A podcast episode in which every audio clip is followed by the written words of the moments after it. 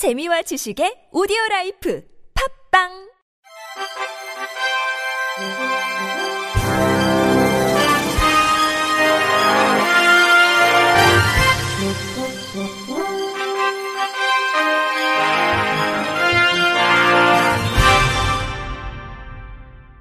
청취자 여러분 안녕하십니까? 12월 셋째 주 주간 KBIC 뉴스입니다. 고용노동부가 장애인 고용률이 일정 기준에 못 미쳐 경고를 받았음에도 장애인 고용 노력을 충분히 기울이지 않은 공공기관과 민간기업 459곳의 명단을 공표했습니다. 노동부는 지난해 장애인 고용률이 저조한 곳을 대상으로 올해 5월 사전 예고를 진행했고 지난달까지 신규 채용이나 구인 진행 등 장애인 고용을 위한 최소한의 노력을 기울이지 않은 곳을 선정해 명단을 작성했습니다. 공표 대상이 된 공공기관은 에이펙 기후센터, 국방기술품질원, 한국전기연구원 등 13곳으로 이중 국방기술품질원과 한국전기연구원은 6년 연속으로 명단에 이름을 올렸습니다. 민간 기업은 모두 446곳으로 자산 총액 10조 원 이상 대기업 집단에 속하는 기업은 29곳이었으며 진에어, 교보증권, 코오롱 글로벌, HDC 아이컨트롤스 등 86곳은 10년 연속으로 공표 대상에 포함됐습니다.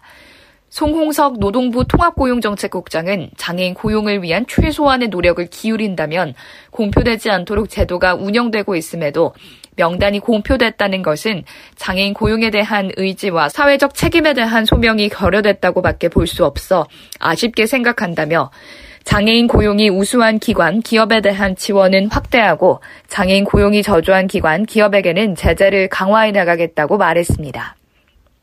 한 뇌병변 장애인이 휠체어를 사용하지 않는 장애인은 장애인 콜택시를 이용할 수 없어 차별이라며 성남시를 대상으로 제기한 손해배상 청구 소송 항소심에서 승소했습니다.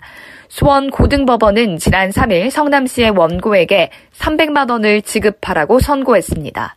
법원은 결정문에서 원고는 2001년경부터 유전성 운동실조증과 파킨슨병으로 2017년 무렵에 중증의 보행장애로 자주 쓰러지기 때문에 보호자나 활동 보조인으로부터 부축을 받거나 휠체어를 사용하지 않으면 이동이 어려운 상태에 있었으므로 구 교통약자법 시행규칙 및 피고 조례에서 정한 장애인 콜택시 이용 대상자에 해당한다고 설명했습니다. 이어 휠체어의 사용이 필요하다는 의사 소견서가 제출돼 원고에게 보행장애가 있음을 알 수 있었고 보행장애에도 불구하고 휠체어를 사용하지 않는 것에 대해 확인 등 조치를 취하지 않았으며 심지어 어지러움 등으로 휠체어를 사용할 수 없는 상태임을 직접 밝혔음에도 단지 뇌병변장애 3급인 원고가 휠체어를 사용하지 않고 장애인 콜택시를 이용하려고 한다라는 이유만으로 원고의 이용을 거부했다고 덧붙였습니다.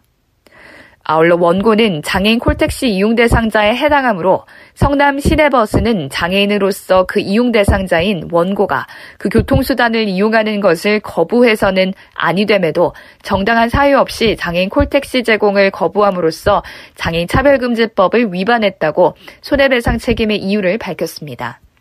앞으로 장애인 일자리 사업에 참여한 장애인에게 주어지는 참여 확인서 발급이 편리해집니다.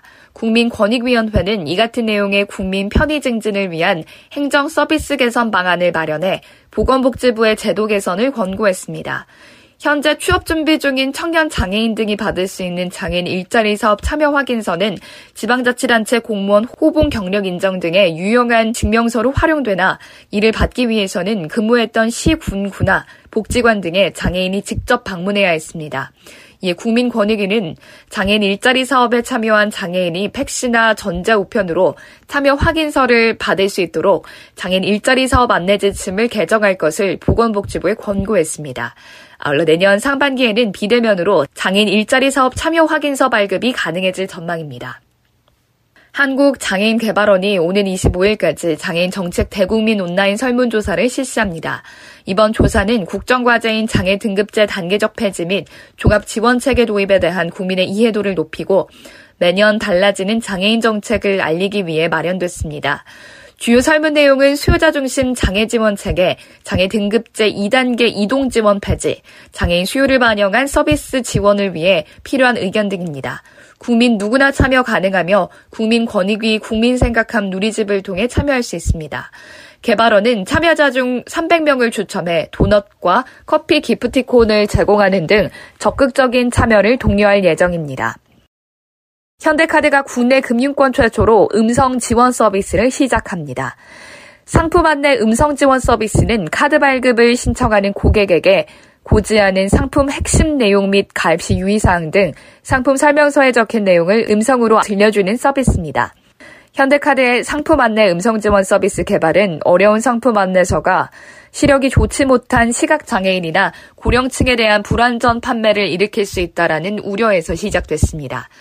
현대카드 관계자는 코로나19의 확산으로 금융상품의 판매 역시 빠르게 비대면으로 전환되고 있어 어느 때보다 디지털 소외계층에 대한 배려가 절실하다며 앞으로도 현대카드는 고객이 느낄 수 있는 작은 불편까지 꼼꼼히 챙겨 소비자의 권익을 지키기 위해 최선을 다할 것이라고 말했습니다.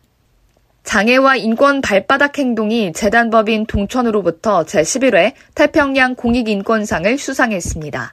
지난 2010년 제정돼 올해로 11회째를 맞은 태평양 공익인권상은 매년 12월 법무법인 태평양 설립 기념일에 공익 활동을 통해 우리 사회의 인권 향상에 기여하고 사회의 귀감이 되는 개인 혹은 단체에게 수여되고 있습니다.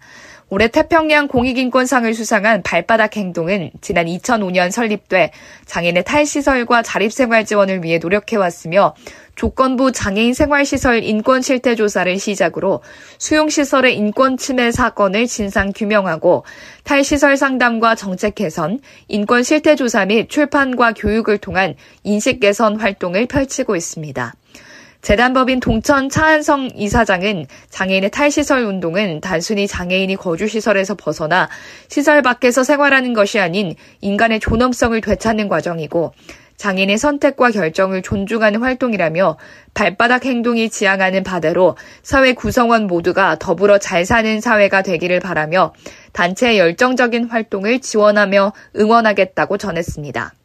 장애와 인권 발바닥 행동 김재환 상임활동가는 15년 동안 오로지 한 길을 걸어온 곳에 대한 격려와 앞으로 활동에 대한 응원의 상이라고 생각한다며 복지라는 이름으로 행해진 비인권적인 수용 정책을 종식시키고 시설의 장애인 당사자들이 잃어버린 자신의 이름을 찾고 고유한 본인의 역사를 만들어가는 일과 탈시설 정책이 완전한 권리로 자리 잡을 수 있도록 최선을 다하는 것으로 이상에 대한 감사의 마음을 대신 정하겠다고 소감을 밝혔습니다.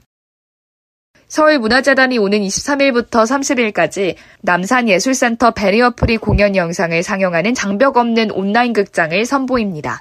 23일과 24일에는 한국 사회의 아픔을 이야기한 아카시아를 삼키는 것, 25일과 26일에는 한국 기독교의 보수화를 비판하고 소수자 혐오 문제를 짚는 남산예술센터 대부흥성회, 27일과 28일에는 진실을 밝히기 위한 복수의 여정을 그린 왕석의 이야기, 29일과 30일에는 한강 작가의 소설 소년이 온다를 무대화한 휴먼 푸가가 상영됩니다.